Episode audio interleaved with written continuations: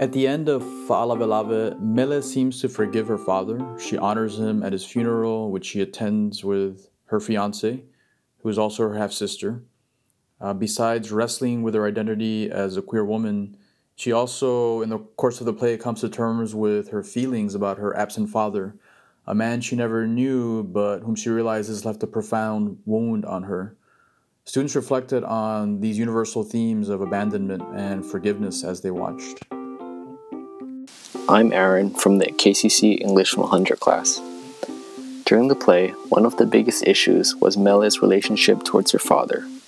In an argument with Safina about their father, Safina says that it doesn't matter if he was or wasn't, that he's your father, one blood, one body. Deal with it. While this may not relate to my life, this situation happens around the world frequently, and in the end, no matter if the father was in their life or not, they are still their father, just as a quote from the Safina says. Something that really stood out to me about the play, or something that happened in the play that stood out to me, was Mele's reluctance to do anything for the father who abandoned her. Um, I think it's a really hard position that she's in because she was asked to just drop everything in her life and go to arrange her absent father's funeral. Her girlfriend Safina was encouraging her to do this because she said that blood is important one blood, one family, or something. But I disagree with that. I think that if you are abandoned by a parent, you don't owe them anything. And if I was in Mele's position, I don't think I would have done what she did. I probably I would not want to spend money for somebody that I did not know. But that's just a cultural difference. I think in certain cultures the idea of family is so important, but for me it's not. My name is Parker Hanzal from Kapiolani Community College, and the excerpt of the play that I chose to talk about was the scene when Mele complains that her father was never in her life to Safina. And I chose this excerpt because I can relate on a level. Uh, many of my cousins actually grew up without a father, being that their fathers were either in prison or weren't in their life. And I also had um, many differences growing up with my father. And um, I can see how growing up without a father impacts those lives, uh, ch- ch- children's lives. And uh, what I can say is that once I made the decision to reconcile with my father, even though he may have been wrong in some situations, uh, my life improved and his life also improved. And so I think that this play really uh, demonstrated this issue very well. It's so interesting that Mele's father, Malosi, is an eerie presence in the play. He's a silent ghost that hovers around the women, uh, sometimes seeming to make his presence felt. He's just walking around during the performance, invisible to everybody except the audience. Uh, he never talks, but he responds to the words and actions of his family members with facial expressions and other gestures. Uh, he even approaches audience members and makes spooky eye contact. As students pointed out, the lights cast on the ghost during certain scenes drama- dramatize this continuing power of his presence on the living.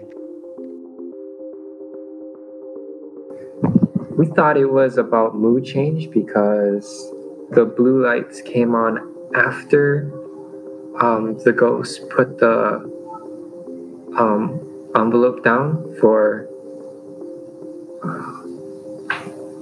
the main character. Yeah, for the main read. character to read. And um, we thought of blue as kind of like a somber color, like a sad and gloominess. And um, whenever the ghost did something other than walking around, that's when the blue lights came on. And yeah. I don't think there's really a meaning for it other than just mood changing. So there's like diversity inside the play. It's not just one feeling. I guess. But yeah, and there was one part where the um the ghost put his arms around the main character. It was um Was that blue though? I don't think it was blue because it wasn't really a sad moment. He was comforting her because she was crying. So it's like, um, I'm I'm here even though I'm not here. And then she calmed down afterwards. So I think it, yeah, like It's you said, specifically it was like uh, for a bunch of different emotions, right? Mm. Not really just one.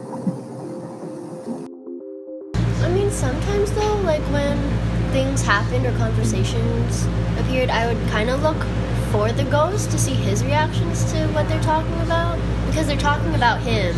Like, mm-hmm. no, he wouldn't want to go there. He wouldn't want to be buried in Samoa. But, and then I kind of look for him, so I think I know what they're trying to do. It's just mm-hmm. Did he have facial expressions to it? from what I saw, he did. They just weren't. They're kind of muted. Yeah, yeah. Mm. They weren't like. I felt like it should have been like a little like more like because like I did the same thing like you. Like I would like look at him and be like, oh, like you want to be very like here, there, like okay. But like maybe I don't know. Like maybe that was more like on the actor's part. That like it could have been like more expressive, or I don't, or maybe they like intentionally did that. Like it wasn't coming across to me as like really clear. Like what he was trying to do.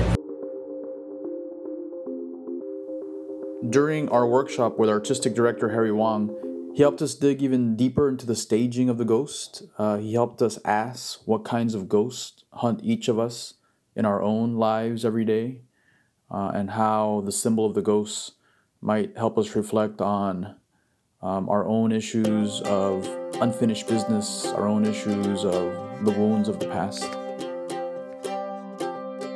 I assume that that those were the moments in which the father's presence had the most impact on a moment in reality. Yeah, so when he holds her, uh, when he's reading, when he's when he's reading one of the one of the letters, I think he's here, and uh, the other people are moving away, and then the light comes intense upon him, and so then whatever whatever whatever effect he had he had taken in the past whatever whatever action he did in the past was a moment in which that was having a strong impact on the present. So much so that the reality of the people on stage uh, was colored basically. Yeah and then i i'm not sure why they chose blue. Yeah it's the color of the ocean. The way that i imagine ghosts is that they're always there. Yeah and then and then you you just can't get rid of them. Uh, and then so like there's there's no time where my great grandmother's ghost isn't like disapproving of me or like standing over there in the corner or and then um but then this this ghost came on at a specific moment. Yeah when um the moment when when he's mentioned again. Yeah. And then uh and then he act and then he disappears during intermission on a line and then he comes back and then he disappears from the play and then he's gone from the play. In terms of the story i understand what it is yeah. So then like you know like this he like an object in motion. Did we talk about this last time? The an object in motion remains in motion unless acted upon by an outside force. So then like the two characters right the two lovers they're they're going in this direction. And then you know like they hear the father's name and they're acted upon by an outside force and they go in that direction. And then for the rest of the play they're acted upon by this outside force. Yeah going in different directions based on the effects that he had when he was alive. Yeah by the stories people bring up by the effects of the men neglecting their their sisters the the effect of men being able to get away with everything while women can't. And then so then that that effect just keeps on banging them this way and that way. And then finally when he disappears they're they're allowed to go on a, their own path by the end. And so that's why that's how i assume the ghost is used in the narrative